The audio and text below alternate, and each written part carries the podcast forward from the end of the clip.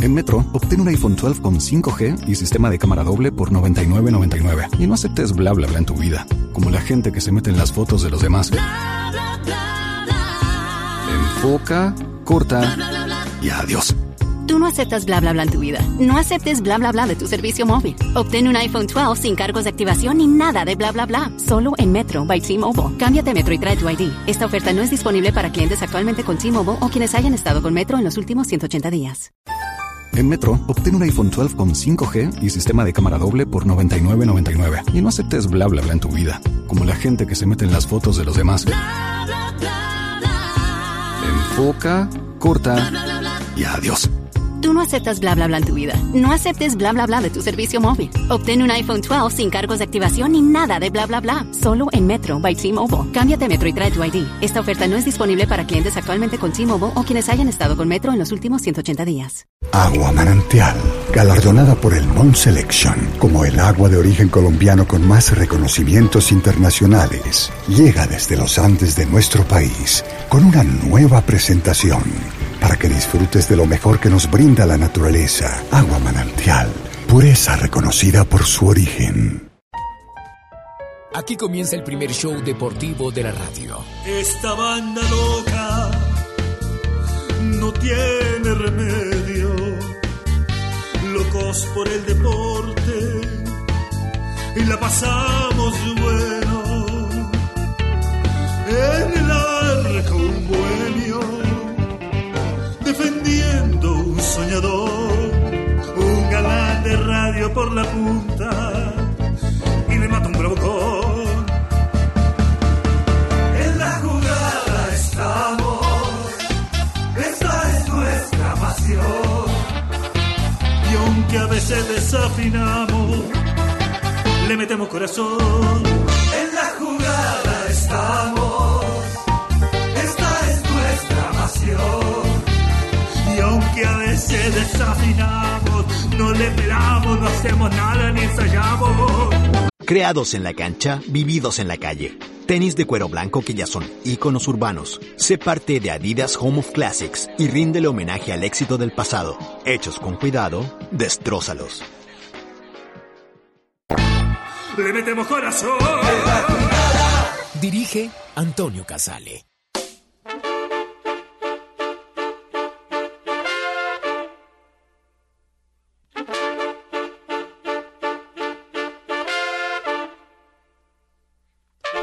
¿Qué tal? ¿Cómo están? Bienvenidos. Ya estamos en la jugada en RCN Radio. Estaremos en el canal Nuestra Tele Internacional a partir de las 2:45. Y este episodio, una vez termine, estará alojado en las principales plataformas de podcast. Spotify, Spreaker, también en, bueno, la que usted quiera, la que le guste, donde usted consuma podcast. Ahí nos va a encontrar en Apple Podcast y demás. Aquí están las voces del día. Alcanzaron a pegarle de la derecha, quedando Medina, le pega por la mitad de pierna derecha, ¡gol!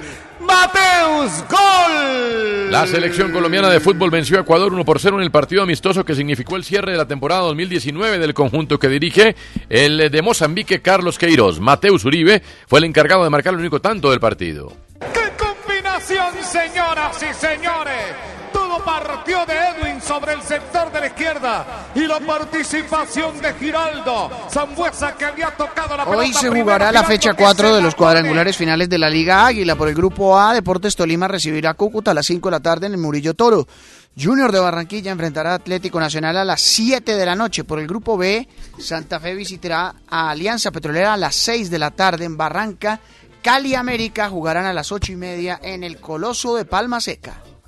Yo creo que los resultados que está teniendo el país últimamente a nivel internacional nos dan mucho prestigio, mucha credibilidad. Con el anuncio de la Unión Ciclista Internacional de aumentar el cupo de ciclistas de nuestro país para la prueba de ruta de los Juegos Olímpicos, Colombia llegó a 23 atletas clasificados para las próximas justas. La disciplina que más deportistas clasificados ha aportado hasta este momento es el atletismo, con un total de 11 atletas. The Thunder and the Lakers playing the first of a home and home, this time in LA. LeBron James hace historia en la NBA. Anoche Los Ángeles Lakers derrotaron a los Oklahoma City Thunder 112-107, pero el número 23 fue la figura. del conjunto y también de la franquicia angelina. Se convirtió anoche en el primer jugador en toda la historia de la NBA en anotar un triple doble a todos los equipos de la liga. Primer partido, Uruguay. La Confederación Sudamericana de Fútbol decidió que el 17 de diciembre, en su sede ubicada en Luque, Paraguay, se realizará el sorteo para la eliminatoria mundialista a Qatar 2022. Las 10 selecciones que hacen parte de la CONMEBOL tomarán parte del sorteo para las eliminatorias sudamericanas hacia el Mundial de Qatar, que se disputará entre el 21 de noviembre del 2022 y el 18 de diciembre del mismo año. Lo que pasó, pasó, ¿sabes? El fútbol se olvida de lo que has hecho y eso no es la vida. Hola, ¿qué tal, amigos? Además, para mí es lo mismo. El diario AS de España asegura que Zinedine Zidane conocía que James Rodríguez no estaba bien físicamente y por eso prefería no alinearlo en ningún juego y procuraba que entrenara apartado del grupo principal. El rotativo dice que Zidane le habría explicado que no lo veía al 100% todavía y por eso pues tomaba la precaución, pues lo dejaba practicar con sus compañeros pero separado, ya que podría recaer o tener otra lesión, cosa que ocurrió al viajar el colombiano a la convocatoria de la fecha FIFA. I remember after the game, the press was telling about el portugués José Mourinho fue designado como nuevo entrenador del Tottenham Hotspur tras la destitución del argentino Mauricio Pochettino, según anunció el presidente del club inglés, Daniel Levy. En José tenemos a uno de los entrenadores de mayor éxito en el fútbol. Tiene mucha experiencia, puede inspirar a los equipos y es un gran técnico, afirmó Levy en un comunicado. First of all, I want to send my best wishes to him and I feel so sorry because you know very well I have very good relationship with him. Por otra parte, Mauricio Pochettino suena para el Bayern Múnich. Varios medios de comunicación alemanes barajan la posibilidad de que Pochettino se convierta en nuevo entrenador bávaro y se habla de una eventual llegada del argentino en la pausa de invierno o de cara a la próxima temporada. Lo bueno de este equipo es que siempre estamos unidos. Así estemos lejos, siempre hemos estado unidos y hemos hecho pues las cosas bien hasta ahora. El equipo colombiano de atletismo en los 4x400 metros, conformado por John Alec Perlaza, Diego Palomeque, John Alexander Solís y Antonio Zambrano, están nominados a Mejor Equipo en los Panamans AdWords, categoría Mejor Equipo Masculino, y desde ya están abiertas las votaciones por los colombianos. One of the primary owners of Orlando's newest Major League franchise talks about his hopes for soccer in Central Florida. El cofundador de los Orlando Magic, Pat Williams, está tratando de llevar a la Major League Baseball a Orlando, confirmó una fuente en el Orlando Sentinel. Williams y sus asociados realizarán una conferencia de prensa a las 11 de la mañana, tiempo del este, del miércoles para discutir sus planes y crear una nueva franquicia. La Confederación Sudamericana de Fútbol sacó del bar de la final de la Copa Libertadores al árbitro peruano Diego Aro por haber ofrecido declaraciones públicas sin autorización antes del partido de este sábado entre Flamengo y River Plate. Going forward and that's a beautiful finish. Matías Ginter again, what's he doing up there?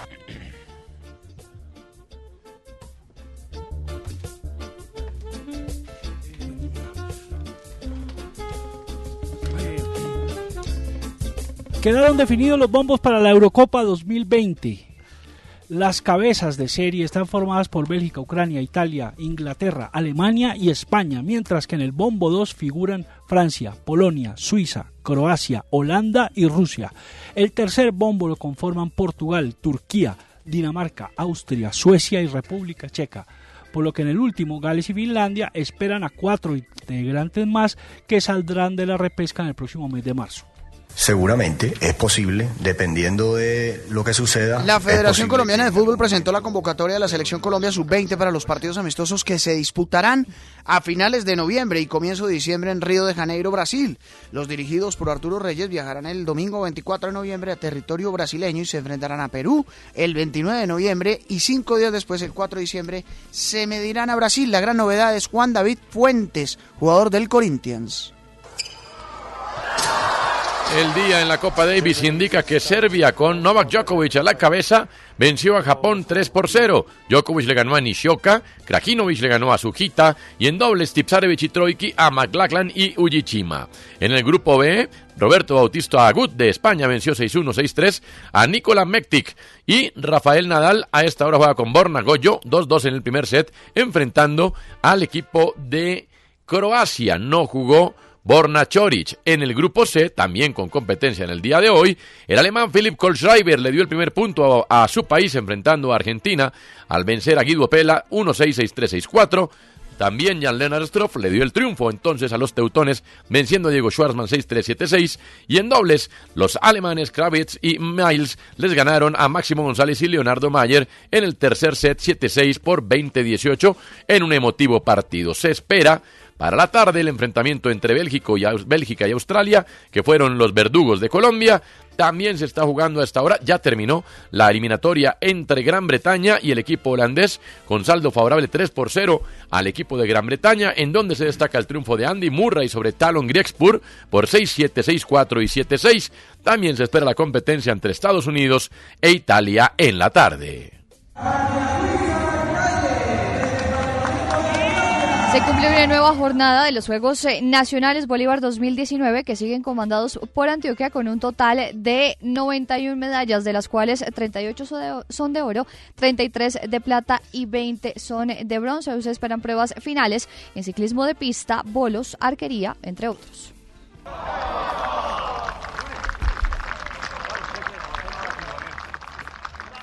El European Tour ha decidido posponer el abierto de Hong Kong para la próxima semana, que se debía disputar del 28 de noviembre al 1 de diciembre y que era la primera prueba del calendario 2019-2020 debido a la violencia de las protestas antigubernamentales que se han intensificado esta semana y que están provocando continuos disturbios. Five in the middle for Frankie de Jong, including Memphis Depay. Luke de Jong blocking off the defenders. His promise. Holanda goleó 5-0 a Estonia en las últimas horas en el Johan Cruyff Arena por la última jornada de la fase clasificatoria para la Eurocopa 2020. El encuentro estuvo marcado por una de las celebraciones más emotivas que se recuerden en el mundo del fútbol, y es que cuando Jorginho Wijnaldum marca el primer gol en apenas 6 minutos de juego, toma la mano de Frenkie de Jong y señalan ambos brazos ante una cámara de televisión en un gesto de igualdad. Justamente este futbolista y el entrenador lideran una campaña de racismo en su país, una forma clara de protesta en plena lucha, cuando aún en algunos estados de Europa el racismo sigue latente. Cumple 90 años hoy el entrenador que más veces ha gritado campeón en la Liga del Fútbol Profesional Colombiano, Gabriel Ochoa Uribe. Para quienes no reconocen su historia o para quienes la quieren recordar, la película del día. Cumple 90 años el Dr. Ochoa. El 20 de noviembre de 1929 nació en Sopetrán, Antioquia, el exjugador, médico y el técnico que más títulos ha ganado en el fútbol colombiano, Gabriel Ochoa Uribe. Fueron 13 campeonatos en total. Reconocimiento al doctor Gabriel Ochoa Uribe por ser el técnico más ganador del fútbol profesional colombiano y ser un ídolo eterno para la historia de nuestra institución.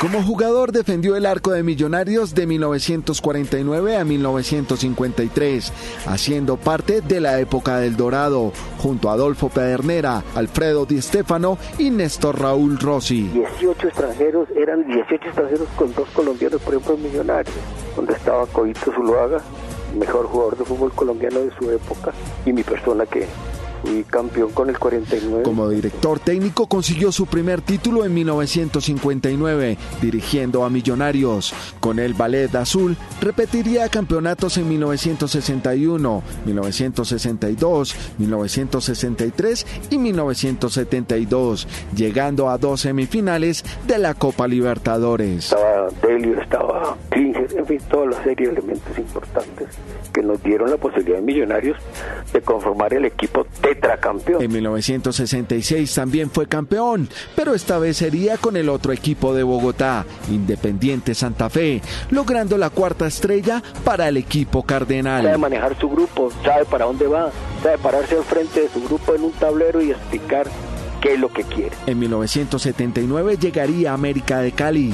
Con los Diablos Rojos completaría el resto de sus títulos, 7 en total, los campeonatos del 79, 82, 83, 84, 85, 86 y de 1990.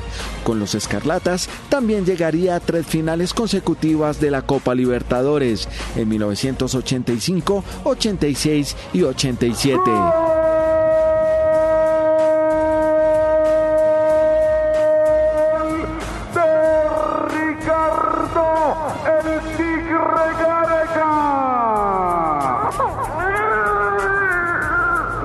No, gato Fernández, ya no hay tiempo de llorar. Con la selección Colombia, Ochoa Uribe dirigió al equipo en el Campeonato Preolímpico de Roma en 1959, en la Copa América en 1963 y en las eliminatorias para el Mundial de México 86. Bueno, médico Ochoa Uribe, usted ha escuchado a Alfonso Senior, presidente de la Federación Colombiana de Fútbol.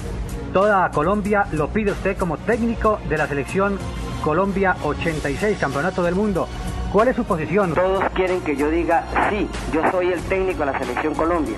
Yo no puedo aceptar una responsabilidad mientras no sepa en qué se basa realmente un nombramiento. Si es solamente para ser un técnico, para formar una selección, a mí no me interesa. Feliz cumpleaños número 90 para el técnico colombiano más grande de todos los tiempos.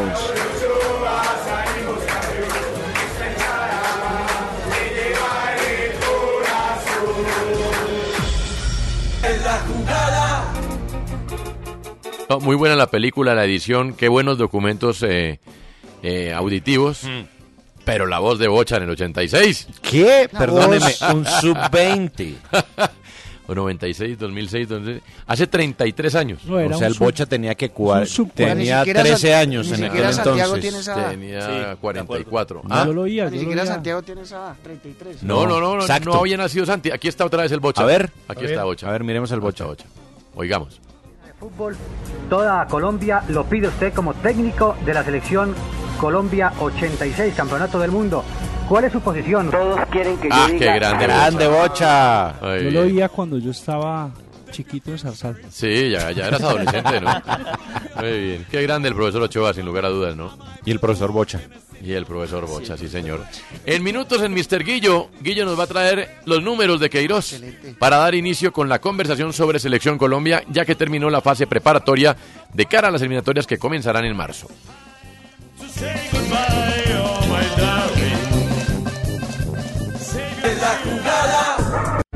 Usted escucha En la Jugada de RCN Radio, nuestra radio. En la jugada estamos. Nuestra pasión en la jugada. Mister Guillo. Somos los héroes del vecindario, ídolos de barrio desconocidos. Mister Guillo, los números de Queiroz al frente del equipo de todos. Bueno, terminó el año de competencia para Queiroz y sumó 14 partidos al frente de Colombia. Su debut fue ante Japón en marzo y después el partido ante Corea. Uno lo ganó, el otro lo perdió. 14 partidos, 10 amistosos y 4 en Copa América. Rendimiento 66.6%. No es malo. Eso hay que decirlo, no es malo. Ante los fríos números, otra cosa es el juego. Queiroz ganó 8 partidos, empató 4 y solo tuvo 2 derrotas. Ante la selección de Argelia y ante Corea del Sur. Esas son las 2 derrotas de Queiroz. No ha perdido ante una selección sudamericana todavía. La selección marcó 16 goles, 1.14 por partido. Ahí está, ahí más o menos. Casi que un gol por partido, pero no es lo ideal. Recibió 7, 0.5, sumando 28 puntos de 42 en su disputa. Y algo, en 11 de 14 partidos no recibió gol. Sí, eso es verdad. Sacó 11 juegos con la valla en cero. Los goleadores de este ciclo de Queiroz son 3, y con 3 goles. Muriel, Duván Zapata y Mateus Uribe. Mateus Uribe hizo 2 goles contra Perú, el gol de ayer. Duván Zapata en Copa América hizo goles y Luis Fernando Muriel también en amistosos. Muriel le falta anotar en competencia oficial, sí, ¿no? Es un caso parecido al de Carlos Vaca, ¿no? Queiroz tuvo a 42 jugadores convocados. Davinson fue el que más jugó, 1.002 minutos en la selección Colombia, y puso a debutar a 9 jugadores, y el que más jugó fue Jairo Moreno, ¿no? Con 267 minutos. Estos datos también los arrojan de manera muy precisa nuestros amigos de Fútbol Red, ¿no? Jairo Moreno, el que más jugó de los debutantes de Colombia. Usted escucha En la Jugada de RCN Radio, nuestra radio. En la jugada estamos. Esta es nuestra pasión. En Metro, obtén un iPhone 12 con 5G y sistema de cámara doble por $99.99. Y no aceptes bla bla bla en tu vida, como la gente que se mete en las fotos de los demás. Bla, bla, bla, bla. En Boca, corta y adiós. Tú no aceptas bla bla bla en tu vida. No aceptes bla bla bla de tu servicio móvil. Obtén un iPhone 12 sin cargos de activación ni nada de bla bla bla. Solo en Metro by T-Mobile. Cámbiate a Metro y trae tu ID. Esta oferta no es disponible para clientes actualmente con T-Mobile o quienes hayan estado con Metro en los últimos 180 días. Every day, we rise, challenging ourselves to work for what we believe in. At U.S. Border Patrol, protecting our borders is more than a job. It's a calling. Agents answer the call, working together to keep our country and communities safe. If you're ready for a new mission, join U.S. Border Patrol and go beyond. Learn more at cbp.gov/careers.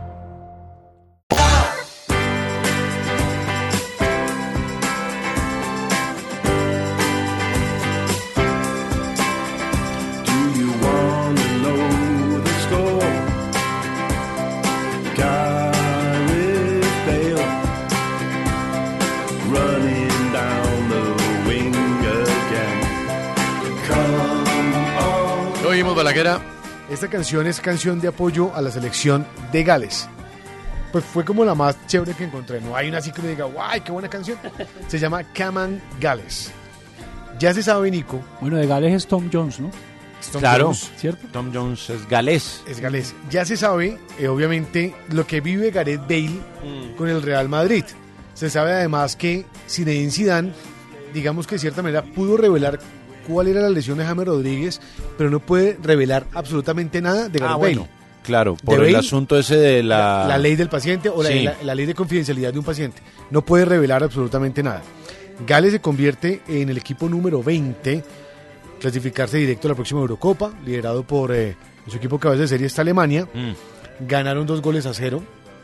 Ramsey fue el que marcó los 2 goles contra Hungría. Sí. Pues Bale llevaba mes y medio sin jugar con el Real Madrid, pero estaba jugando con Gales. Jugó muy bien. Y sí, lo hizo bien. Lo curioso de todo es que, y ayer lo revelaba Norbey Quevedo, porque tiene un combo de amigos cercanos a Gareth Bale, le gusta mucho el golf, es fanático del golf.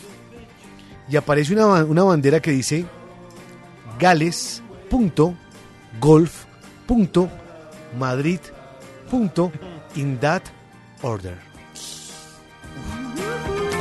Listo, ya estaban en plena cancha festejando la celebración. Claro. ¿Cuál es su prioridad? Gales, golf y la tercera prioridad de Gareth Bale, Madrid.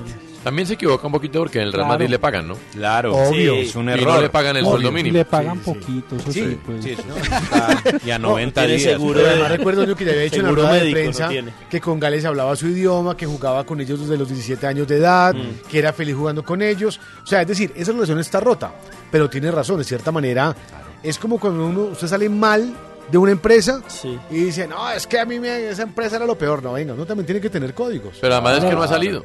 Y no ha salido. Los que juegan golf son adictos realmente, los que de verdad practican. No, eso es terrible. Sí, piensan en eso todo el tiempo. Eso es terrible. Bueno, Guillo Arango nos acaba de dar los números de Colombia, con Carlos Queiroz al mando. Los números no solamente no son nada malos, sino que son muy buenos. Claro, se han jugado más amistosos que partidos de competencia oficial. En competencia oficial, de hecho, no ha perdido, porque el partido con Chile no se perdió. Y contra los números no es fácil pelear, porque al final ahí están, y el fin último de esto es buscar el resultado. Hay números que, de todas maneras, escudriñando ya para entrar a analizar el comportamiento de Colombia, pues uno lo dejan más tranquilo que otros. En 11 partidos ha sacado la puerta en cero. Eso es síntoma de que o se sufre poco o se sabe sufrir. Ayer se sufrió en los últimos 15 minutos, pero se supo sufrir. Y digamos que ese es un departamento que marcha bien y no es poca cosa. Primero el cero, para muchos. Después está lo otro, y es la generación de juego colectivo. Ayer, en concepto de quien les habla, Colombia mejoró, ciertamente, sin ser Brasil en México 70, sin siquiera ser Colombia de Brasil 2014. No, pero generó más fútbol, fue un poquito más pausado, generó muchas opciones y tuvo que haber liquidado el encuentro por muchos más goles frente a Ecuador, más allá de las 3-4 llegadas que tuvo Ecuador, en donde Ospina fue importante y la pelota que pasó cerca de los palos también. Pero es evidente que en la generación todavía falta soltura, creo yo, porque ya hay combinaciones de pases cortos con largos, diagonales y todas esas cosas, pero evidentemente falta en la parte ofensiva. Ahora, Colombia aprendió a jugar bien o mal, pero aprendió a jugar sin James, sin Falcao y si se quiere sin Cuadrado, que ayer no estuvo. Entonces uno dice, bueno, ahí también hay cosas para ver el vaso medio lleno de cara a lo que viene. Y lo otro es que para clasificar al Mundial, pues tampoco hay que hacer mucho. Hay que ganarle a Ecuador parecido al de ayer, a Perú parecido al del viernes, a Bolivia, a Venezuela, y hay que hacer unos puntos contra los demás. A Paraguay hay que ganarle. Entonces digamos que para cumplir el objetivo dentro del nivel mediocre del fútbol suramericano de hoy en día, Colombia creo que tiene, y tendría para clasificar con holgura, y tiene para pelear la Copa América. Pero, de todas maneras, uno sí quisiera que el equipo enamorara a la gente, porque eso se trata del equipo de todos. Y en ese sentido, más allá de los números, de los resultados, de lo poco que se sufre atrás y de las opciones que se generaron ayer, pues hombre, Martín, la verdad es que por alguna razón la gente no se enamora todavía de este equipo. Hola, ¿qué tal amigos? ¿Qué tal bacanes? ¿Cómo bueno. Están?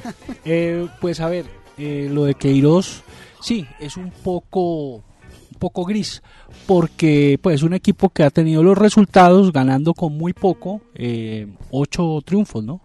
Y 4 empates, 2 derrotas, está bien el rendimiento, digamos, de en porcentaje, en número, pero pues el guarismo es lo que usted quiera. Ahora, el funcionamiento no, lo que la gente quiere, y sabiendo que hay jugadores para... No, de pronto no para quedar campeones de la Copa América rápidamente o fácilmente, no, pero se puede jugar mejor. Me parece que el plan de Queiroz ha sido, porque fíjate que llega al último partido antes de eliminatorias sin encontrar un equipo, sino haciendo experimentos, haciendo pruebas, también por lo que pues no están sus grandes figuras, James y Quintero, ni está Duván Zapata, ni está Falcao. Entonces él lo que quería parece es llegar y abarcar todo el universo que tiene de jugadores en las ligas más competitivas del mundo, verlos, analizarlos, ver cómo conviven, tomar nota, llenar un expediente, un dossier de una cantidad de estadísticas y de ver cómo los jugadores se comportan, cómo se relacionan con los otros, con el cuerpo técnico también, y de ahí sacar conclusiones. Uno se imaginará, ya sacó las conclusiones, el equipo será muy parecido, porque lo que él quiere jugar a nivel competitivo, ya lo vimos con Copa América, eso es lo que él quiere, y ahora habría que sumarle la presencia de Quintero. Ya sabemos que Vargas no iría, Cristian Zapata, pues jugador que ya salió, Espinosa no se le dio la oportunidad, Edwin Cardona pues ya no se le dio más la oportunidad, Borja, Vaca, son jugadores que están por fuera de la selección. Pero él ya tiene el universo, ya los conoce a todos, y pues me imagino que de ahí no saldrá, porque es que hasta ayer probó. Vamos a ver entonces cómo le va ya empezando las eliminatorias. Guillermo Arango. No, pues los números son buenos, digamos que al frío resultado, pues eso es lo que termina llevando a un equipo mundial de fútbol, y muchas veces en las eliminatorias pasa eso, ¿no? Así llegamos al mundial de Rusia, porque no nos digamos mentiras, que a excepción de un par de partidos, tal vez los 2 ante Ecuador, el partido ante Venezuela en Barranquilla, Colombia no jugó bien las eliminatorias, pero consiguió los resultados suficientes para llevar a una Copa del Mundo. Porque a veces encontrar el juego en una eliminatoria con tantos cambios, tanto tiempo entre un partido y otro es difícil, pero el juego no cautiva. El equipo del 2014 sí lo hacía.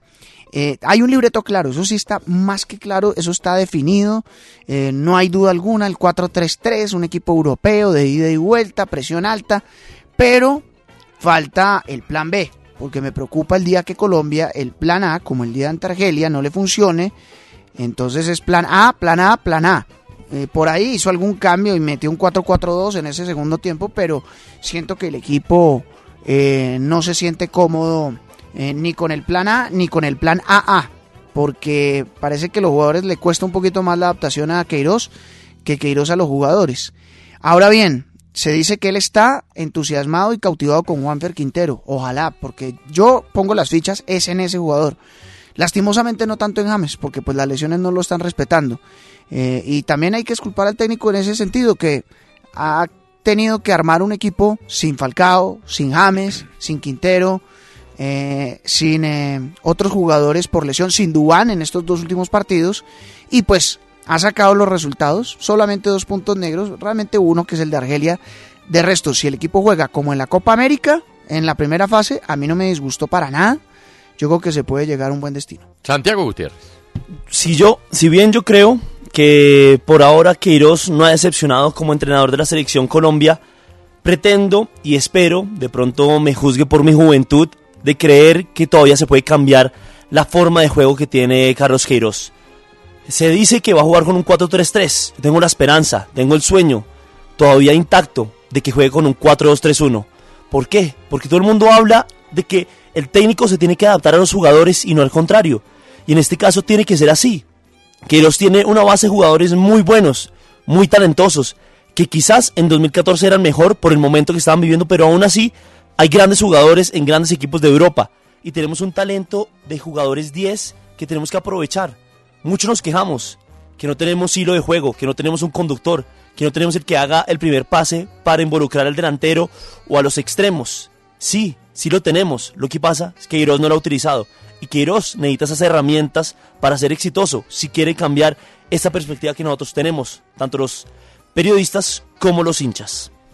Nicolás Samper. Es que yo tenía ese análisis para un minuto para opinar, la verdad. Pues hágale. Entonces ponemos un minuto para opinar. Pero tiene un poquito más de un minuto, así No, necesito un minuto apenas. Bueno, pero no le ponemos el reloj. ¿Y por qué no? Pero porque si se pasa, si se va a pasar, no tengo el problema. Después, si quiere no hacer minuto para opinar, está bien. Pues yo me paso, pero pongamos el reloj. No, ¿sí? No pongamos el reloj. Hágale con su opinión, hombre, que es lo más importante. Había un presidente en Argentina que se llamaba Hipólito Yrigoyen.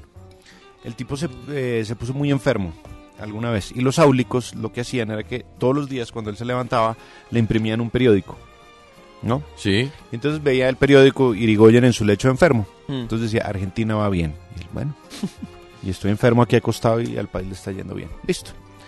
Siguiente día, otro periódico. Yrigoyen malo, enfermo en la cama. Argentina va bien, va muy bien, está excelente. Los áulicos seguían imprimiéndole periódicos. Y así durante varios meses, hasta que Uriburu decidió derrocarlo. Y se da el golpe de estado del año 30 en Argentina. Todo esto va a que si hay algo que de lo que ha carecido este equipo, me parece que es de autocrítica, y de autocrítica desde su entrenador. Yo no creo que sea serio, la verdad, de un seleccionador, no creo que sea nada serio decir en la rueda de prensa que su equipo mereció ganar 8-2 ayer. Para mí es casi que irrespetuoso con la inteligencia de la gente que diga eso. Me parece soberbio, me parece que es un equipo que él cree, como Yrigoyen, que está bien. Él está leyendo su propio periódico y él dice que ahora la responsabilidad es de los jugadores. Resulta que cuando hubo aquí otros entrenadores, la responsabilidad era del DT, nunca de los jugadores. Por eso venía desde afuera. Por eso su responsabilidad era ponerlo bien y hacerlo llegar a unos objetivos. El primer objetivo, que era la Copa América, fue un fracaso absoluto, un desastre. Los amistosos no concuerdan ni hacen juego con lo que uno supondría, porque no es una cuestión de jugar bonito o feo, que no se malentienda eso. Es una cuestión de que no, de que parece una colcha de retazos hoy por hoy la selección Colombia en materia futbolística. Pero Queiroz es como Yrigoyen, él se lee el periódico de que Argentina está bien. Pero mire, claro, no sé si al señor Yrigoyen Nicolás le ponían en el periódico números que no eran. Lo cierto es que, a ver, esto no enamora, en eso estamos de acuerdo, ¿cierto? Pero uno ve los números, por ejemplo ayer, 9 llegadas claras de gol de Colombia contra 4 de Ecuador. Los goles que comió Desde ese punto de vista, Queiroz tiene razón. Para mí no. Era para un marca. Pero si hay 9 llegadas de gol, ¿cómo refuta eso? Dígame cuáles fueron las 9 llegadas de gol. 2 remates de Morelo. ¿Y ya? De Morelos. No, directos. No, sí. El gol de Mateus Uribe. 3. ¿Qué otra? ¿Me ayudan? La de Cuadrado puede ser al final del partido. Cuadrado, una de Roger. 4, una de Roger Martínez. 2 de Roger Martínez, una que para con el pecho de Roger y define mal, sí. Y otra que entra cruzado. 6. Una cruzada, sí. Pero decir que merecieron ganar 8-2 con el peor Ecuador de la historia contemporánea, que fue el que enfrentamos ayer, porque es el peor Ecuador de la historia contemporánea. Un tiro de Steven Mendoza, que a mí no me le parece, pega a un defensor y se estira al otro lado. A mí me parece que está excedido en soberbia. Hay que ganar 8-2 entonces, de acuerdo. No hay que ganar 1-0. De acuerdo, pero los números son esos. Es decir, los números. No, Casale, no lea el periódico Yrigoyen. No, porque los números es Colombia 1, Ecuador 0. Esos son los números. Sí, pero los números no, de opciones es que, de gol. No, es que yo recé más veces ese día, entonces sí, a mí me fue mejor. Pero que los números de opciones de gol que se produjeron reales y son, fueron reales. Colombia, estamos uno, hablando de 9 opciones de gol. 0. De o sea, Colombia, no hay otros números. Contra 4 opciones reales de gol de Ecuador. A lo largo, uno no puede decir que eso debió quedar 8-2. O sea, el recorrido de Queiroz, él no es un equipo goleador, le cuesta hacer, le cuesta hacer goles. Tampoco es un equipo defensivo. Y ayer, y es un equipo que presiona adelante y que genera equivocaciones en el contrario, eso puede pasar. No, es que ahora que sufrió mucho con un Ecuador muy malo. Es muy malo, lo de Ecuador es flojísimo. Sufrió mucho Colombia para el rival que tuvo. De los peores Ecuador que yo he visto. Si usted me dice Perú, con Perú también, ¿no? Si usted me dice Perú, es un equipo más formado, que viene de una final de Copa América. Yo oigo a Nicolás, veo las redes y hablo con la gente en la calle y veo que en la mayoría piensan como Nicolás. Y ciertamente, y es así, uno contra eso que va a ser, además cuando alguien está convencido de algo es imposible convencerlo de otra cosa, y tampoco pretendo eso, pero veo los números, no solamente los números de los marcadores, 11 partidos sin recibir gol de 14, veo que Colombia ha ganado 8 partidos de 14, veo que Colombia ha salido de la Copa América en un muy mal partido, pero desde el punto penal contra Chile, veo que... Contra Chile fue terrible. Veo que casi todo esto ha sido jugando... Veo que casi todo esto ha sido jugando sin James y sin Falcao, y yo digo, miércoles, a mí tampoco me enamora este equipo, a mí yo no estoy enamorado, pero a decir verdad, tampoco está tan mal. Ahora, mi pregunta es por qué uno se enamora si es evidente que tampoco está tan mal la cosa. ¿Sabes por qué me parece tan bien? Porque es que uno a veces necesita que, pues que un equipo sea más flexible con las posibilidades que hay. O sea, no hay flexibilidad, hay mucha tosudez, terquedad en instaurar un sistema y a peñuscar jugadores y forzarlos a jugar donde no lo sienten. Lo hemos visto varias veces. Esa puede ser una razón. Ese 4-3-3, entonces, si ha metido a James, cuando juega James esa puede ser una razón. O sea, entonces no hay flexibilidad, dos razones. Sí, dos grandes razones. No, ¿me entiendes eso? Otra razón puede ser... Y es muy bueno que haya flexibilidad. ¿Por qué? Porque todos los rivales te leen todo el tiempo. O sea, todos los rivales te conocen, entonces ya sabes cómo. No va a sorprender. O sea, es un equipo que preocupa es porque no sorprende. Pero todo eso estoy con Martín. Sí, no sorprende. De acuerdo, preocupa. Puede ser una razón. La otra puede ser la soberbia en algunas declaraciones del técnico. Me parece también que decir que hubiera quedado 8-2. Primero, menospreciar a un rival que aunque jugó mal estuvo al frente. Y segundo, pues no, nada más metiste una. Pero ciertamente se generaron 9 opciones claras de gol contra 4 del rival. Entonces, hombre... Entonces, hagamos lo que hacían en TIC, el ping-pong. No. De los partidos. Y entonces, así Colombia, que es un experto además en ser campeón del mundo de amistosos, listo, conformémonos con eso. En los retos importantes, que ojo, y aquí excluyo a Queiroz del juicio. La Federación Colombiana de Fútbol se demoró eternidades en elegir un nuevo nombre y en decidir cuál era el camino futbolístico porque no lo tenía claro. Y decidieron que queríamos un camino europeo. Eso no lo es la culpa de eso, no la tiene que ir. Se decidió un camino europeo. En eso digamos, porque usted puede decir yo no estoy de acuerdo con el fútbol. Ahora, pregona que ir o eso, pero si hay alguien que no tiene ninguna responsabilidad hasta en que se haya trucado el camino, o sea, truncado mejor. Ahora, el camino fueron los dirigentes que se demoraron 6 meses en elegir un nuevo entrenador. Pero ¿cuál fue la razón por escoger un método europeo? La razón para escoger un método europeo es marcar diferencia en Sudamérica para competir mejor cuando lleguen los mundiales. Esa fue la razón. Veremos si da resultado o no. Ahora, en el periodo de adaptación, en resultado la cosa más o menos va, el enamoramiento no va. Pero esto hasta ahora empieza. Lo cierto es que, claro, los directivos tendrán que asumir la responsabilidad en caso de que no. Y también en caso de que sí. ¿Por qué lo hicieron? Porque crearon un método europeo para hacer algo diferente. Y eso también es válido. Querían ese método, pero los hombres que tenían para ese método eran diferentes al de Queiroz, no nos digamos mentiras. Queiroz estaba ahí, tercer, cuarto plano. Sin duda. Era Roberto Martínez y Dalic. Sí, ¿no? Terminó que siendo... Yo no sé si hubieran cambiado mucho a lo que está haciendo Queiroz, no lo sabemos. Tal vez Roberto Martínez, por su idiosincrasia, por su sentir de juego, puede ser mucho más en cuanto lírico. A lo lírico y a lo que se acerca al fútbol sudamericano, ¿no? Dalic no sé si tanto. Ahora, que no se confunda, yo quiero que a Queiroz le vaya bien, ¿no? El caso es que los números son buenos, pero el equipo no enamora. Esta es nuestra pasión. En la jugada, el primer show deportivo de la radio. Le metemos corazón. En la jugada.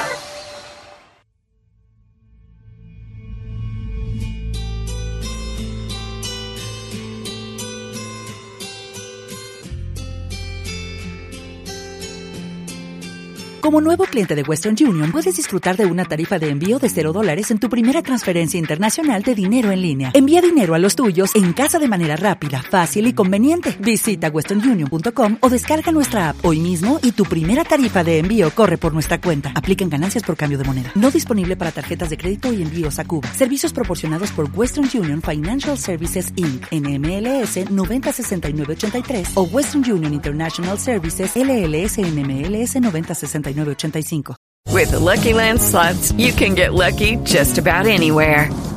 This is your captain speaking. We've got clear runway and the weather's fine, but we're just going to circle up here a while and get lucky. No, nothing like that. It's just these cash prizes add up quick. So I suggest you sit back, keep your tray table upright, and start getting lucky. Play for free at LuckyLandSlots.com. Are you feeling lucky? No purchase necessary. Void where prohibited by law. 18 plus terms and conditions apply. See website for details.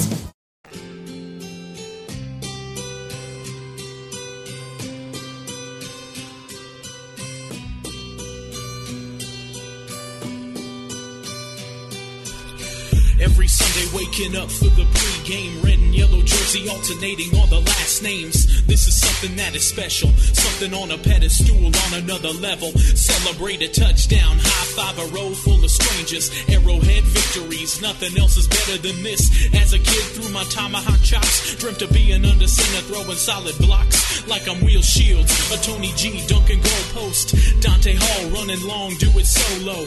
Like Jamal, gotta carry the torch and you can feel it in your bones. This is more than a sport, it's tradition, a Kansas City pastime, gets us through the work week, how we spend our downtime.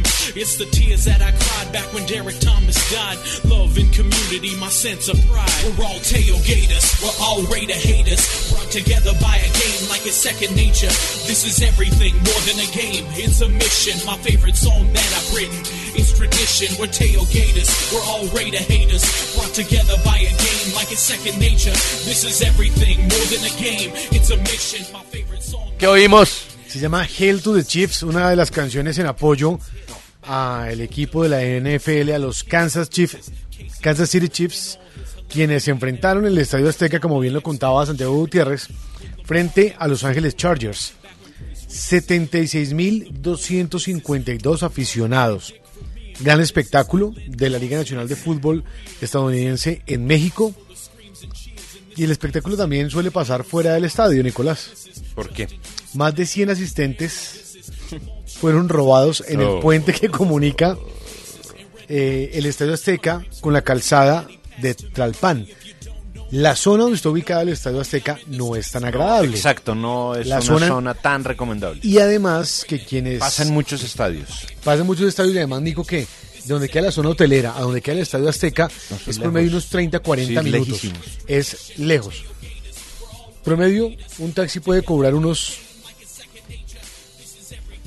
$300 mexicanos por una carrera de zona hotelera. Claro, hay estación de metro que llega, ¿no? Esos pesos colombianos puede ser como unos 80-90 mil pesos, más o menos al cambio. O sea, es muy lejos. Queda sobre una vía principal. No una vía principal, pero alrededor, a la salida del estadio, Guillo, del Estadio Azteca, no es tan agradable, la zona no es tan agradable. Lo cierto es que, bueno, varios medios mexicanos titulan atraco masivo a fans de la NFL en el Azteca. La policía no hace nada. Gente que no era el del DF, extranjeros, de frente, los fueron robando en el puente. No, como que buenas, teléfonos celulares, billeteras y demás, como sin nada. Uno de Kansas dijo, no, pues mire, pues entregué todo.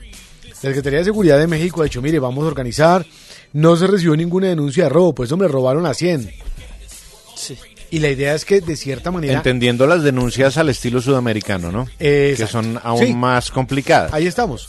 Dice... no solo pasa en Colombia, digo. Lo único que hicieron de materia legal, Nico, fue emprender acciones legales contra 19 personas, 14 hombres y 5 mujeres, por reventa. Y recuperaron 24 boletas, pues eso no es nada. No, eso es una pendejada. De 72.000 recuperaron 24, o sea, ese fue el balance de la policía ese día en México. Bueno, bien por ellos, ¿no? Claro. Ahora, tenían... más de 3.000 policías, pero es que eran 76.000 espectadores. Total. Debería mejorar un poco la logística, ¿no? Un poco, ¿eh? Mire, sobre hoy continúa los alrededores del estadio. Hoy fecha 4 de los cuadrangulares de la Liga Águila. El servicio en RCN Radio a partir de las 6 de la tarde. También se va a poder disfrutar en Antena 2, antena2.com.co. El deporte en vivo está en Antena 2. Atención porque Deportes Tolima recibe a las 5 a Cúcuta Deportivo. Este partido estará en antena2.com.co. Tolima, Cúcuta Deportivo. Tolima hace unas cuentas de ganarle al Cúcuta de local y esperar que haya un empate en Barranquilla. Y eso lo dejaría prácticamente pues ya clasificado. Tolima sumaría 10 si gana, ¿no? Sí, pero tiene que ganarle al Cúcuta, que por más de que haya perdido con Junior, haya perdido con Nacional, empató con Tolima, pues tampoco está pintado en la pared. No, el Cúcuta creo es que el dañacaminos. Ha dado buenas muestras. Complicó un poco, ¿no? El Tolima en Cúcuta. Sí, porque hubiera ganado y con el empate de Junior y Nacional. Y complicó a Nacional Medellín, más allá de los... bueno. Julián Quiñones estaba en duda, parece que va a poder estar, ¿no? Sí, es cierto. Tolima. Pero mire usted, a eso de las... Pues sí, no, a eso, porque aquí a veces se retrasan los partidos, pero sí. Santa Fe visita a Alianza Petrolera a las 6:20 de la tarde en Barrancabermeja. ¿Qué lleva Balaguer a Santa Fe y qué sabemos del equipo en lo físico? Porque para muchos se ha visto cansado en los últimos compromisos, claro, y además sin muchos jugadores como para cambiar, ¿no? Claro, Toño, es que lo comentábamos, es que Santa Fe tiene un equipo de 12 jugadores, y eso teniendo en cuenta que ya ayer, en horas de la tarde, quedó habilitado John Velázquez para jugar, que recordemos, John Velázquez pide el cambio en el primer tiempo del partido anterior porque sentía ya como una fatiga muscular y prefirió decirle al técnico, prefiero descansar segundo tiempo y evitar una lesión. Pero es que además, lo decía Harold Rivera en rueda de prensa, el lunes entrenaron, Martín, el martes ya viajaron anoche, hoy es el partido, entonces claro, tienen poco tiempo. Y el ritmo con el que viene Santa Fe, pues obviamente es un ritmo ajetreado, muy duro, de poco descanso, y acá ya van dos partidos donde el equipo no se ve tan bien. No van a estar ni Michael Balanta ni Edwin Herrera, exacto, por acumulación de tarjetas amarillas. En el caso de Alianza está obligado a ganar, obviamente, de local. La probable alineación de Santa Fe sería a Castellanos, Arboleda, Torijano, estaría Nicolás Hernández, Tomás Maya, Andrés Pérez, Daniel Giraldo, Sambuesa, Velázquez, iría Urbano en la posición en la que juega habitualmente Michael Balanta, y Jefferson Duque. El árbitro va a ser Gustavo Murillo, esperemos cómo le va, 6:20 de la tarde, pero no es nada fácil, Toño, teniendo en cuenta un montón de cosas que han salido en torno al equipo, que además, pues, algunas de ellas son verdad, como lo que salió ayer de la Superintendencia de Sociedades. Sí, lo del acuerdo a la ley de quiebras. Sí. Pero esa es una buena noticia. Sí, porque, a mí también me pareció una noticia. Porque realmente no está quebrado, lo que quiere decir es que no tiene cómo pagar, debe refinanciar una parte de ese dinero. Y que ya hay una solución, deudas. Le van a permitir refinanciarla, me parece una gran noticia. Exacto, le van a permitir. Es una muy buena noticia. A ver, no se descubre el agua tibia cuando encontramos que Santa Fe atraviesa una difícil situación económica. Lo que es la noticia es una gran oportunidad de reorganizarse, claro, como en su momento lo hizo la América, como lo hizo Millonarios, como ya lo había hecho Santa Fe antes también. Roger Torres es novedad, ¿no? En la convocatoria también. Bueno. En lugar de lo de Balanta. Hace 3 partidos Alianza no pierde con Santa Fe en Barrancabermeja. No. Y en empataron este grupo, 2 y ganó 1. Y en este grupo por ahora han ganado siempre los locales. Y exacto, Alianza le ganó al Cali en la primera fecha 3-2. De 15 partidos Santa Fe perdió 1. Bueno. Gracias. Atención porque a las 7 de la noche... O sea, pero Petrolera no existe, pues. Jerez, Hurtado, Palacios, Ospina, Díaz, Ríos, Flores, Alzate, Cuadros, Vázquez y Arias. Muy buen equipo, va a jugar Cuadros. Gran campaña. Diego Cuadros, que jugó en Eslovaquia. Sí. Bien, Guillo, exacto. César Torres. ¿En Bratislava o qué? Es el técnico de Alianza Petrolera. Muy buen entrenador. Pues vayan estudiándolo. Junior. ¿Cómo? Sí. No, que lo vayan estudiando porque va a llegar muy lejos. Yo ya lo he estudiado. Bueno, va a llegar muy lejos. Está ahí en la lista para ser técnico de Millonarios. ¿Cómo? Lo dijimos el primer día, ¿no? Sí, sí. Y el asistente Sergio Herrera. Hay 4 en este momento. Gamero está... Gamero complicado. ¿Mayer? Gamero complicado. En la jugada está en la capacidad de asegurarles a nuestros oyentes que lo de Gamero está complicado. Se reunieron en Ibagué. Alberto Gamero les dijo, mire, yo sería irresponsable firmarles ya un contrato sin saber si voy a ir a Copa Libertadores y qué puede pasar aquí, cuáles son las condiciones que me planteen aquí. Y me parece muy serio de parte de Gamero. Entonces, en este momento lo de Gamero Millonarios está complicado. ¿Sabe qué me dijeron a eso de la 1:30 de la tarde? ¿Qué? Que lo de Gamero está todavía, sí, pero que se puede complicar porque apareció el empresario de Efraín Pachón diciendo que él tiene que ver con Gamero, que él lo representa. Y Millonarios con representantes no quiere negociar. Y la relación con los Pachones Millonarios no es buena. Pero más allá de eso, mire, con Gamero se sentaron en Ibagué, y lo que le acabo de decir es cierto. Entonces lo de Gamero sigue siendo opción, pero está ahí. A Gustavo Serpa le encanta César Torres. ¿Sí? Sí, lo dijimos aquí hace 20 días. Está Mayer. También Dudamel y está Mayer. Lo que pasa es que lo de Mayer me parece que es muy biche. O sea, sí, ya darle pues la camiseta a Millonarios y que. Y lo o sea, está Dudamel lo de Gamero. Y lo de Miguel Ángel Ramírez, técnico independiente. No, eso se descartó porque se cotizó pues a unos niveles que Millonarios deberían invertir en un técnico de ese nivel, pero. Entonces se subió por lo que fue campeón, ¿no? Sí, exactamente. Bueno, pero mire, hablemos de los que están compitiendo. Scouting a técnicos españoles, ¿no? Sí, bueno. Sería bueno. Sí, pues. Pero claro. Lo que pasa es que Millonarios quiere madrugarle a lo de los jugadores, que llegue un técnico y les diga, bueno, cuáles salen, cuáles se quedan, quiénes deben llegar. Pero en ese sentido... Gamero, mínimo 15 días más. Sí, pero, claro. César Torres también. Sí. Sí, lo que pasa es que se perfila más como finalista Tolima que Alianza. No sabemos. Se perfila. Y si hoy gana Alianza Petrolera queda con las mismas posibilidades. Claro, pero por eso le digo, se perfila. Estoy hablando todavía que no se ha dado el partido. O sea, si al Tolima le va mal, es más fácil lo de Gamero. Sí. Podría ser, sí. En un 91%. A menos de la Libertadores, y lo de Torres, si le va bien a Alianza, lo de Torres se complica. Es un técnico que está compitiendo. Oye, ¿y lo de Dudamel? Dudamel sigue siendo entrenador hoy de Venezuela. Dudamel es muy cercano a Millonarios. Pero hoy es técnico de Venezuela, ¿no? Que Martín quiere hablar. No, mira, bacán. Que, no, el equipo que esté primero, digamos, en la primera vuelta, que quede primero, tiene un 91% de posibilidades de clasificar a la final, según números de los torneos cortos. Bueno, pero fíjese, por ejemplo, que el vigente campeón es Junior. No, pues que el que llega de primero finalmente clasifica a la final, un 91%. Pero fíjese usted que Junior, vigente campeón, no llegó de primero. Sí, pero claro, ha habido pues, excepciones. Ha quedado un 9%. Bueno, pero atención, es un número que ya vaya. A las 7 de la noche, Nacional visita en Barranquilla a Junior. Y no tiene otra manera, por las características de los jugadores, de salir de ese partido que algo muy similar al gran show que tuvimos el fin de semana en Medellín. Sí, pero es que, Toño, mire qué pena, siendo hincha de Santa Fe, el profesor Osorio habla de nevera Nicolás y encuentra un montón de cosas. Santa Fe hoy tiene que mirar a quién poner porque no hay de dónde. No, por eso. Y Osorio tiene un montón de jugadores. Lo mismo Comesaña. Se alujo de sentar a Hernán Barcos. Sí, es cierto. Sí, no, dice, pues no, obvio, pues, bueno. A ver. ¿Qué lleva Nacional? ¿Cómo planea ganarle a Junior en Barranquilla? Tarea nada fácil. Así es, Antonio.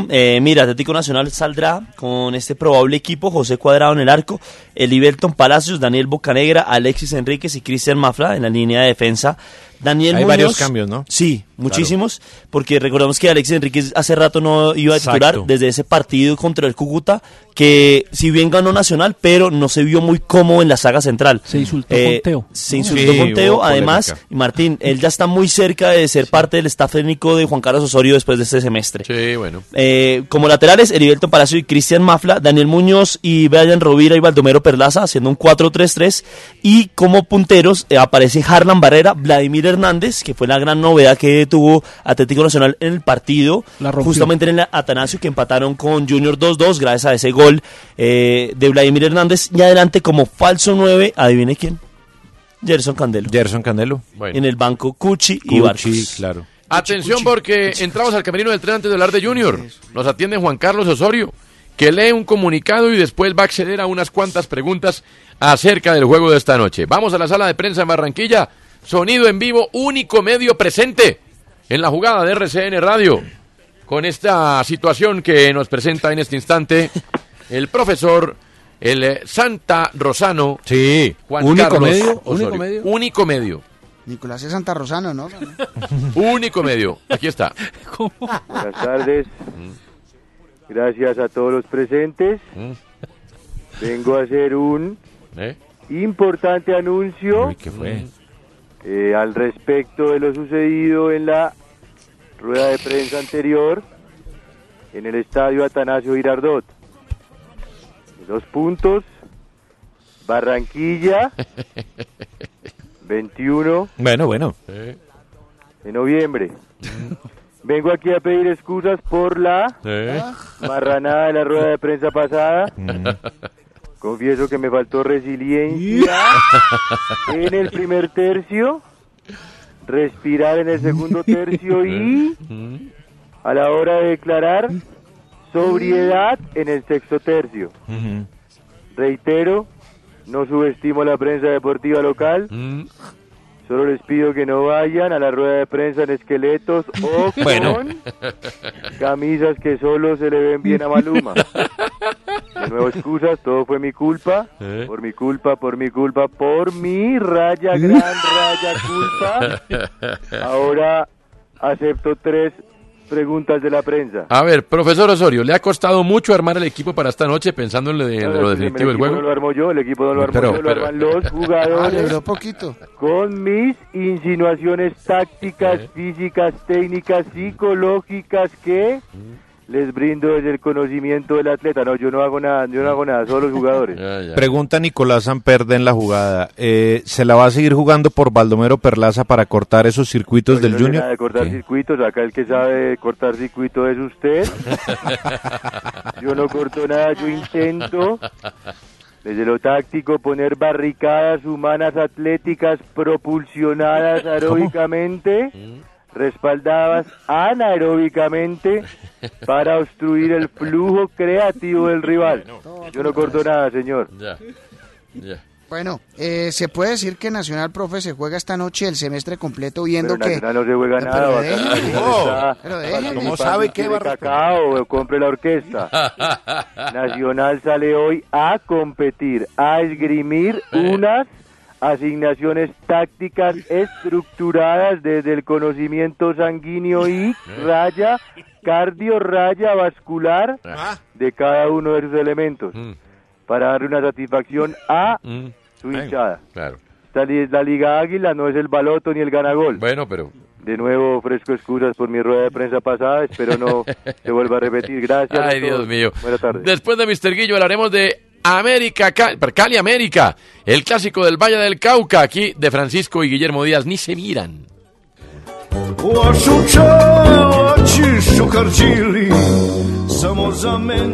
Usted escucha En la Jugada.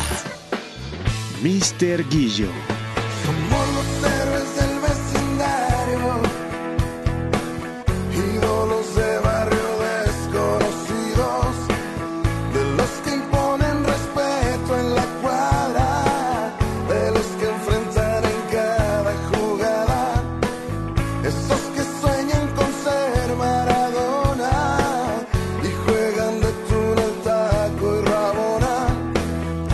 Bueno, finalizó la eliminatoria de la Eurocopa con ya los 20 clasificados y está el análisis de los jugadores que más participaron en goles según los minutos jugados. A ver. La eficacia según eso. Kevin De Bruyne participó cada 59 minutos en una anotación de Bélgica. Sí. Cristiano Ronaldo cada 58 minutos, ya sea gol o asistencia. A Belotti de Italia cada 56 minutos.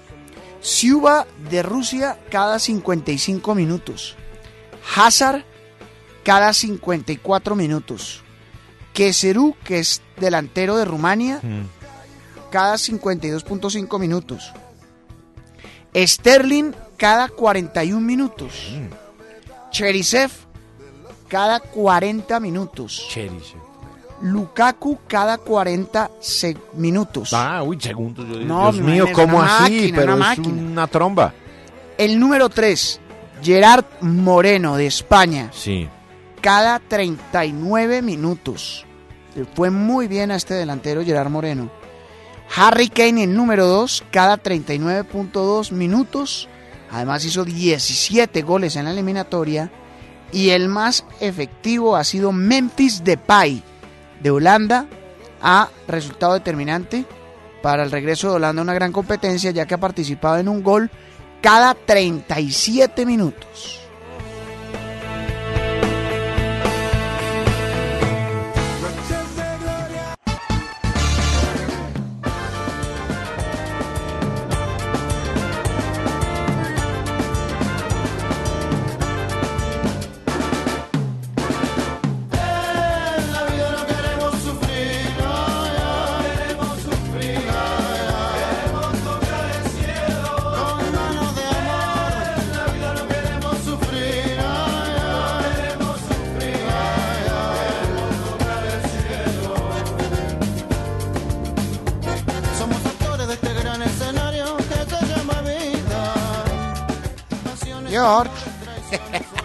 La vida de los fabulosos Kylax.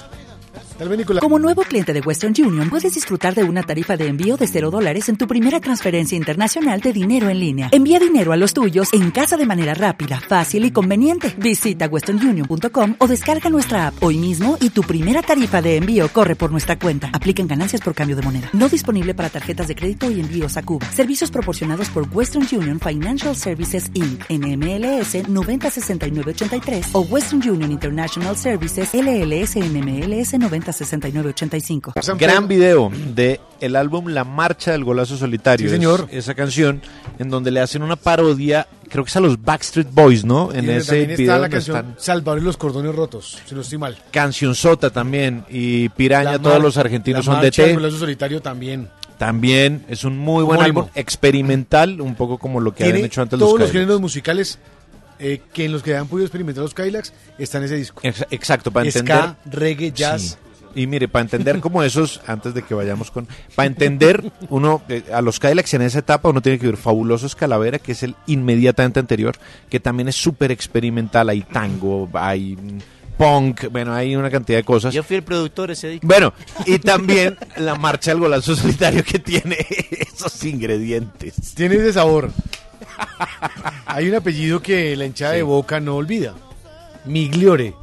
Claro. Arquero, el arquero. Pablo Alejandro. Pablo Migliore. Barra Brava. Importante Villero. Estuvo hasta 2017, estuvo jugando en Barraca Central, que es un equipo de la Primera Nacional, es decir, de la Segunda División del fútbol argentino. Fue de San Lorenzo también. Sí. Huracán, San Lorenzo, Argentinos Juniors, Peñarol, Racing también estuvo ahí. Sí, en 2017 el hombre dijo, pues me voy a dedicar al boxeo. Ah, sí. Migliore. Sí. Estoy pensando qué jugador de fútbol haría la misma vuelta. Pablo Luis Narváez. Pero fíjese que fue al contrario, ¿no? Sí, porque Luis Narváez pasó de que no juega hoy. No, creo que amateur. Sí. No juega hoy Luis Narváez. Tyson Rivas solo por el nombre, ¿no? Sí, no, por el parecido, pero de resto. Boxeador. Bueno, pues me quedé pensando, George, perdón. Bueno, mire, el fin de semana. Rooney. Ay, Rooney tal vez fue boxeador en un comienzo, ¿no? Rooney fue boxeador en un comienzo allá en Inglaterra. ¿Cuál era el apodo de Migliore? No, La Rata. La Rata. Entonces, el fin de semana tuvo pelea. El titular sería La Rata Rodríguez. El chiquito se la metió la rata. ¿Cómo? Pero, no estoy diciendo, mire, peleó contra Emilio Ezequiel Zárate Chiquito. Entonces, imagínense que Migliore mide 1.94. Migliore es... No, el tipo estuvo en la cárcel y todo por un... Por un brinco que tuvo y terminó en la cárcel. Sí, claro, no, ese man es cosa seria. Este fin de semana estaba en la categoría de la WPC, que es una entidad que no cuenta con reconocimiento a nivel mundial. Ahora, el tipo lo bajaron hasta el séptimo round. O sea, tampoco fue que en el primero le dieron su primer mueco y lo afinaron, no. Aguantó hasta el séptimo. Pero se enfrentaba Pablo Migliore a Emilio Ezequiel Zárate Chiquito. ¿Cómo? Y Migliore alcanzaba a meterle varios uppercuts, pero ya en el séptimo ya lo cogió y en el octavo tenga. Ahora, Migliore ha dicho, pues obviamente, dice, gente que estuvo y está y sigue estando conmigo, que se tomó la molestia de venir al club, les mando un gran abrazo, se dio todo, pero acá lo importante pasa al otro lado. Uno tiene que pelear por lo que quiere, por los sueños. Ahora, pues, fue arquero toda la vida, está entrando en el mundo del boxeo. Sí. Pero los titulares se la metió el chiquito. Pero es que por Dios santo. Estamos hablando de Emilio Ezequiel Zárate, conocido como Chiquito. América y Cali a ganar, aquí no se puede empatar. ¿Cómo llega el Cali al Clásico? Les quiero decir algo a los oyentes. De Francisco y Guillermo Díaz, ahorita, mientras sonaban los comerciales. Estaban peleando. No, que peleando. No, fue Guillermo Díaz le decía, Guillermo Díaz hincha la América, ¿no? Martín, hoy gana el Cali. Sí. Y Martín decía, no hombre, hoy gana el América. Se echan la sal entre ellos. Y cuando eso pasa, es un síntoma inequívoco. De pánico. De pánico de los dos. Hablemos del Cali para esta noche, Martín. Bueno, gracias por la pregunta y hola, ¿qué tal, amigos? El Deportivo Cali, pues, tiene la ausencia obligada de Colorado con... un jugador con el que había mejorado en medio campo, en marca, vuelve Andrés Balanta, que no venía bien. Andrés Balanta ha tenido un buen semestre, pero los últimos partidos de pronto ya el cansancio, tanto viaje, ha estado en la sub-23, acaba de llegar de Japón, entonces pues va a ser complicado, pues estuvo en Hiroshima. y no jugó con la sub-23. Y el Deportivo Cali, de resto, pues se mantiene el mismo equipo frente al América. Hoy el Cali tendrá que ser más arrojado, más avesado, buscar más, porque me parece que el Cali, el partido pasado, estuvo bien en el primer tiempo y luego se acobardó, se echó un poco atrás, se dejó dominar, se dejó instaurar el dominio y el predominio del mediocampo americano, y entonces el Cali tendrá que ser de verdad hoy muy arriesgado en ataque y sabiendo más, o sea, tiene que saber marcar el momento que ataca, tener los hombres peligrosos como Vergara, sí. Referenciados. Pero está pálido usted, ¿no? Sí, es cierto. Pálido. Yo casi que le dije ahorita difícil. A Guillermo, sí. Le dije así, no he debido decirle, ya ganaron, dije yo. Sí, claro. Bueno. Dije quién iba a hacer el gol y todo. Sí. A ver, testigos. Usted ya ganó y ya lo felicité. Formación del Cali para hoy. No lo he debido hacer, pero ya lo felicité. Formación del Cali para hoy. Bueno, va así, me voy a demorar un poquito. No, que falta Montelongo. Sí, yo sé, no, toda la razón. Ya, perdón. La ingeniera. Va, Wallens, Angulo. Sí. Rosero, lo más posible es Kevin Moreno o Rentería, Kevin Moreno parece, Andrade, Andrés Balanta, Rivera, va por derecha el jugador de Iber Caicedo, por izquierda Palavecino y adelante Faber Mercado y Dineno. Guillermo Díaz, ¿quién dijo miedo? Usted no puede ver el partido, le digo. No lo voy a ver. Su médico no le autoriza a ver el partido. Pero además estoy absolutamente tranquilo. Quiero felicitar a Martín por el triunfo del Deportivo Cali esta noche. ¿Pero qué pasa? Porque el Deportivo Cali, la presión que metió, tiene que dar algún resultado. Imposible que uno meta presión y no dé ningún resultado. No, pues. América llega sin varios titulares, llega con varios jugadores tarjeteados, gracias al partido con Santa Fe y al partido con el América. ¿No? Sí. Paz y Carrascal, claro, están amonestados. Pues claro, no pueden jugar por amarillo. Este partido espero yo particularmente que no sea una revancha, sino que sea un partido de fútbol, porque si es una revancha puede resultar dramático, pero si es un partido de fútbol bien jugado, va a ser un partido de fútbol muy bonito. Si gana el Cali, me parece perfecto, si gana el América, me parece perfecto, ellos verán, para eso entrenaron, para eso trabajan y tienen que hacerlo bien. Creería yo que América formará hoy con Volpi, Arlet, Cadaví, los tres arqueros titulares. ¿Cómo no? Tranquilo, hombre. Debe que meter todos los que tenga defensas, incluido Pedro Franco en el medio campo. Todos guantes, pues. No, pero tiene que poner 4 defensas más 4 defensas y salir con por lo menos un atacante. Ay, pero es buen reto ese, ¿no? Sí, claro, es un reto. Pero, a ver, alguien escribió en Twitter, no recuerdo exactamente quién, pero escribió en Twitter, pero perdóname, dejen el miedo, que Guimaraes estuvo en 2 Copas del Mundo. Bueno, yo estaba en 6. Sí. Oiga.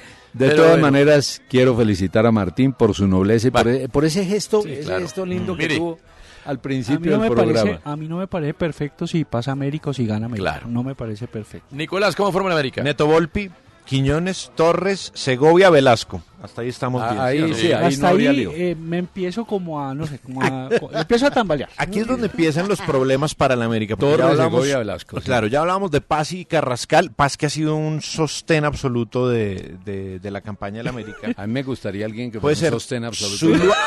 Tranquilo. Va Sierra. Un puntal, pues. Puede ser Zuluaga y Murillo. Yo tengo Sierra, Carvajal. Sí. Sierra. Sí. Pisano. Sí. Vergara y Rangel. Tengo, la defensa igual. Tengo Sierra Carvajal, Jesus, Opito Franco, Pisano, Rangel, Vergara. Bien. Bueno. No me gusta esa alineación. Que sea un lindo partido. ¿Quién es el árbitro? Qué buena pregunta. Que no se haga famoso. No es Bismarck. ¿No será Bismarck? No es Bismarck. No. Creo, espera, ya le digo. No, porque ya sería la tercera vez, entonces ya sería Trismarck.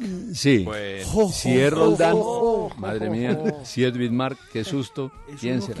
Es uno que me pone, me pone. Bueno, de todas maneras hice una pregunta, qué pena, no era por incomodar, de todas maneras felicito a la gente del Cali por su triunfo. Porque llamen a Martín esta noche y no le digan nada, o sea. No, yo es sencillo. Salgo. Ahora, lo más probable que pueda pasar es que empaten después de toda esta jodetería. Un empate 0-0 clavado. Ah, pero claro. Pero el empate le favorece al América, ¿no? Claro, no, ahí quedamos, chavo. Ahí te digo, bueno, bacano. No, no creas. Claro, el árbitro será Carlos Herrera. Ah, Carlos Herrera. Muy bien. Ahora, América está funcionando como un relojito. ¿Por qué? Porque don Tulio sacó una promoción de relojes, excelentes relojes de la América de Cali. Sí. Entonces don Tulio está más preocupado por vender todos esos relojitos. Bueno, polémicos. Que sea un lindo partido. Mire, quería antes de un minuto para opinar y Montelongo, Dios mío.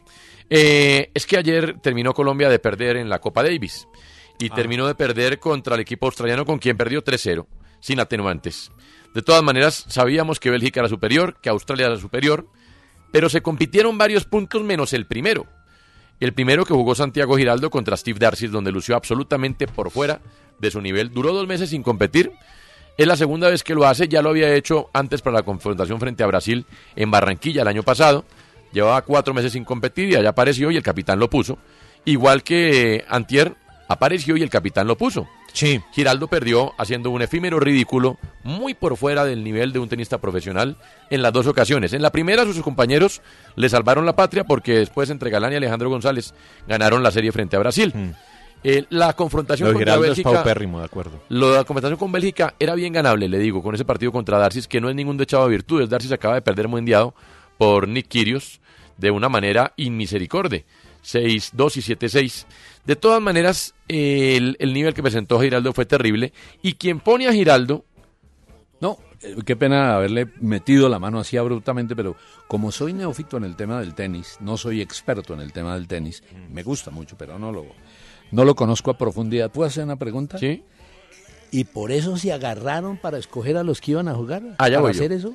Allá voy yo. Entonces Giraldo, que tiene un capitán, a quien él llamó en una conversación que se filtró, marioneta, un capitán que además tiene la osadía de sentarse con la camiseta de Colombia con un logo que dice Santiago Giraldo, ya eso lo dice todo, claro, ¿cierto? Es la marca de ropa que promueve Santiago Giraldo, ya eso lo dice todo. Escoge a los jugadores, en este micrófono se arrepiente del 5.º jugador, que era Nicolás Mejía, que fue número 4 del mundo junior el año pasado, para llevar a Alejandro González, que no tiene la culpa de nada. No, exacto. En este micrófono dice que igual el 5.º jugador tiene pocas posibilidades de jugar. Pone a Santiago Giraldo por segunda ocasión, fuera de ritmo. Yo creo que tenía que haberlo visto en los entrenamientos como estaba. Pero es que sí, lo sabemos todos. Fue tan contundente el bajo nivel de Giraldo que tuvo que acudir a poner al 5.º jugador, que no pensaba ponerlo, que fue Alejandro González, 491 del mundo y 5.ª raqueta de Colombia, que hizo lo que pudo ahí en la cancha, porque hizo un buen partido, claro, con mucha impotencia, pero hizo apenas lo que pudo.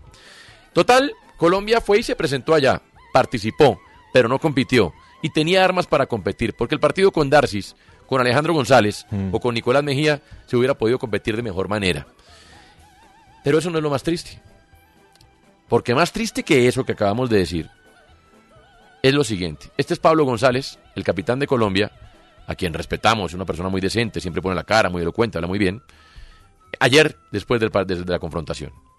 Mientras siga siendo el capitán, esté aquí con los jugadores, esté con Colombia y la federación me llame como capitán, voy a seguir siendo el capitán. Hasta nuevo aviso, estaré firme para el 2020. Bueno, este es Santiago Giraldo diciendo quién escogió que jugara Santiago Alejandro González y no él, el segundo punto, después de haberlo visto en su nivel terrible.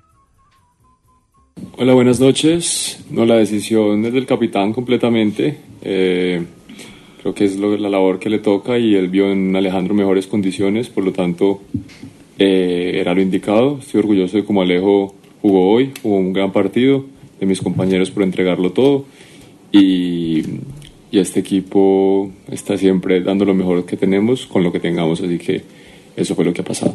Es increíble que Santiago Giraldo diga lo que dijo cuando en el audio que se filtró dejó claro que Pablo González es una marioneta, claro, con palabra textual, sí, marioneta, que se hace lo que diga él, y que fue tan bajo su nivel que tocó poner al 5.º jugador, a quien habían llevado no porque estaba en condiciones de competir, sino por una cuestión de, ellos decían... Sí, de quién va y quién no. Exactamente. Así, sin explicaciones, punto. Porque sí, va. Eso porque es así, sí, de sencillo.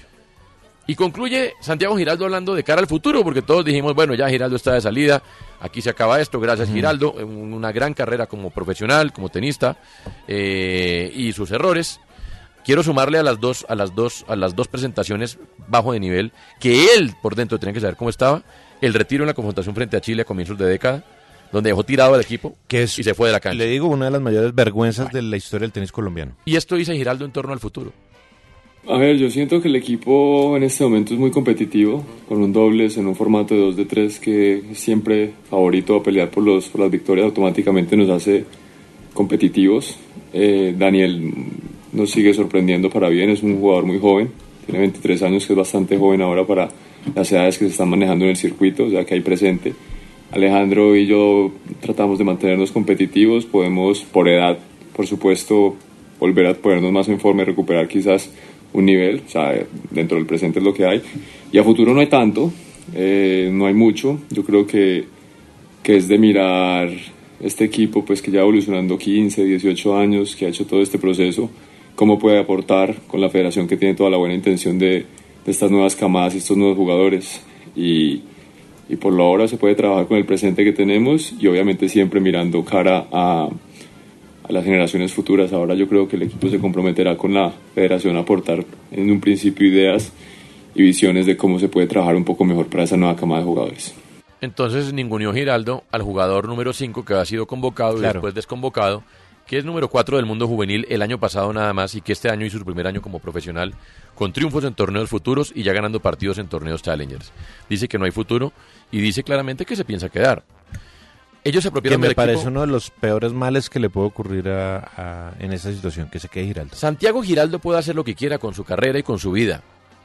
No con el tenis colombiano. Y con su patrocinio, que además es curioso, Colsanitas le sigue pagando el patrocinio completo a un jugador que compite 7, 8 meses al año, mientras que a otros juveniles que tienen futuro no les da su paquete completo. Giraldo ha sido tal vez de los deportistas que ha gozado con mayor apoyo, salvo los futbolistas, del deporte colombiano en la historia. Y Pablo González también puede hacer lo que quiera con su carrera. Y eso está bien. La pregunta es si pueden hacer lo que quieran con el equipo de Colombia, porque el equipo de Colombia no es de ellos, así ellos se lo hayan apropiado. Así ellos hayan dicho, cuando nadie estaba ahí, como cuando uno encuentra una cancha, un potrero en un parque, pone 2 palos y después pone otros 2 palos y hace una cancha de fútbol y después monta una escuela y nadie dijo que no. Sí, papá, pero de todos modos, eso no es tuyo. Claro. Eso es público. El equipo colombiano de Copa Davis no le pertenece ni a Giraldo ni a Pablo González. Y a la Federación Colombiana de Tenis le corresponde ya, y lo antes posible, tomar cartas en el asunto, porque el equipo es de Colombia. ¿Y va a pasar algo? Si Giraldo llega otra vez a ser top 50, nadie le puede quitar la posibilidad de estar ahí. No, pues obvio. Por Dios santo.